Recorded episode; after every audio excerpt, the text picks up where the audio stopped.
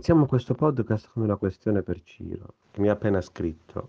Ah, beh, vi devo spiegare di cosa stavamo discutendo o su che, su che cosa stiamo scambiando. Io ho trovato un articolo sulla, su Donna di Repubblica eh, sui single, ma in pratica, scusate che sto cercando il titolo, ricercando il titolo. In pratica sono una single felice, ma voglio innamorarmi ancora.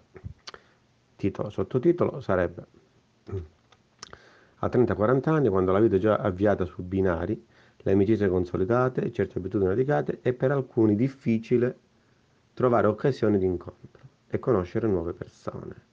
Solo perché non sanno dove guardare, non sappiamo, perché mezzo che ci siamo molti in questo caso, uomini e donne, gay, lesbiche, trans, eh, che suggerisce la psicologia quali luoghi frequentare, cioè in pratica vi faccio un piccolo riassunto, molto interessante, è un articolo che vi consiglio di cercare e di leggere, mi sembra scritto bene anche perché c'è la mano di una psicoterapeuta, psicologa, quindi le riflessioni sono ben riflesse e riflettono la situazione.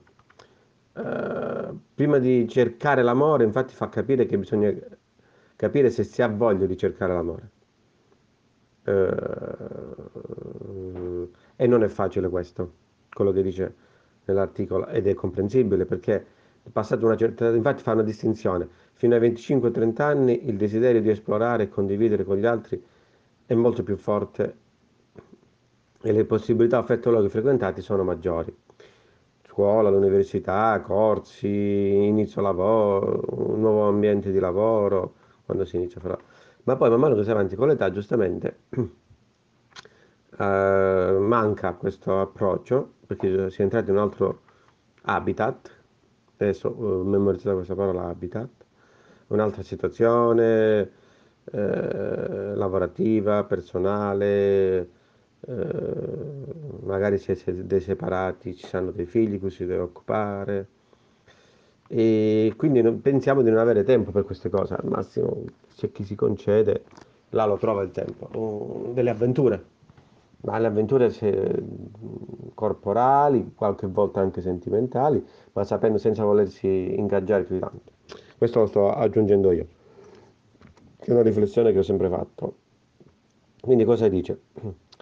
Bah, la chiave per cercare di ricostruire un'atmosfera che riporti un po', questo sto leggendo, eh, al clima vissuto al liceo, è facile, è basica, in pratica bisogna fare un bilancio di quelli che sono uh, le, nostre, le cose che ci piace fare, eh, i nostri hobby, beh, sì, hobby è banale dire hobby, ma è vero, hobby, eh, infatti, quindi dice, eh, e quindi cercare di assecondarli, anche la, assecondare anche le, le tendenze proprio personalità, chi piace la danza, chi piace eh, andare a vedere mostre, eh, spettacoli, perché no, vabbè, spettacoli non, no eh, fare dello yoga, menziona pure lo yoga, il volontariato da non sottovalutare perché ha uno spirito di voler aiutare gli altri, essere gli altri, cineclub, beh, cose basiche che sono sempre esistite che esist- per fortuna esisteranno sempre.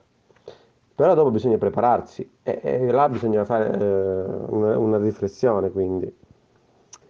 Eh, adesso non so sto durando molto, infatti consiglia di fare un bilancio di tutte le esperienze passate, negative, anche perché più si va avanti con l'età, questo io l'ho sempre sostenuto, ma mi hanno detto sempre tutti i saggi, più si va avanti con l'età più si diventa esigenti con noi stessi e con gli altri, specialmente nell'amore, ma anche nell'amicizia, perché bisogna, bisogna distinguere le due cose, ma alla base eh, il contenuto è quasi identico, eh, perché quasi si dice, e sono d'accordo, quasi si accetta la nostra solitudine, la accettiamo, la, la, facciamo entrare nella nostra vita come se fosse qualcosa di, norm- di normale, scusate.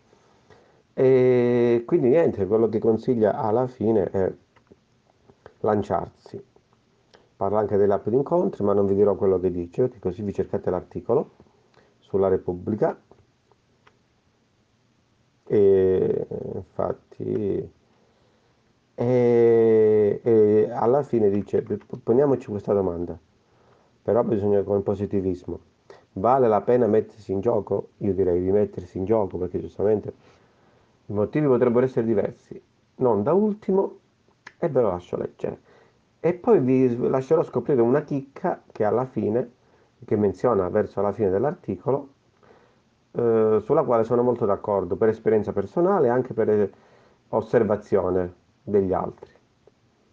Quello che volevo dire a Ciro adesso, concludendo, sono sforato un pochettino perché ho appena scritto, eh, forse devo tornare in Italia, ma perché? Eh, non correre così. Ma l'Italia è il mio habitat ed è importante se, eh, se uno vuole ricominciare qualcosa, deve farlo nel suo habitat, non può farlo in una, una situazione, una cosa che non conosce o che non accetta o nella quale non, non sente più bene. Quindi adesso vi lancio io una riflessione. Siete d'accordo su questa mia affermazione? È importante l'habitat o non è importante l'habitat?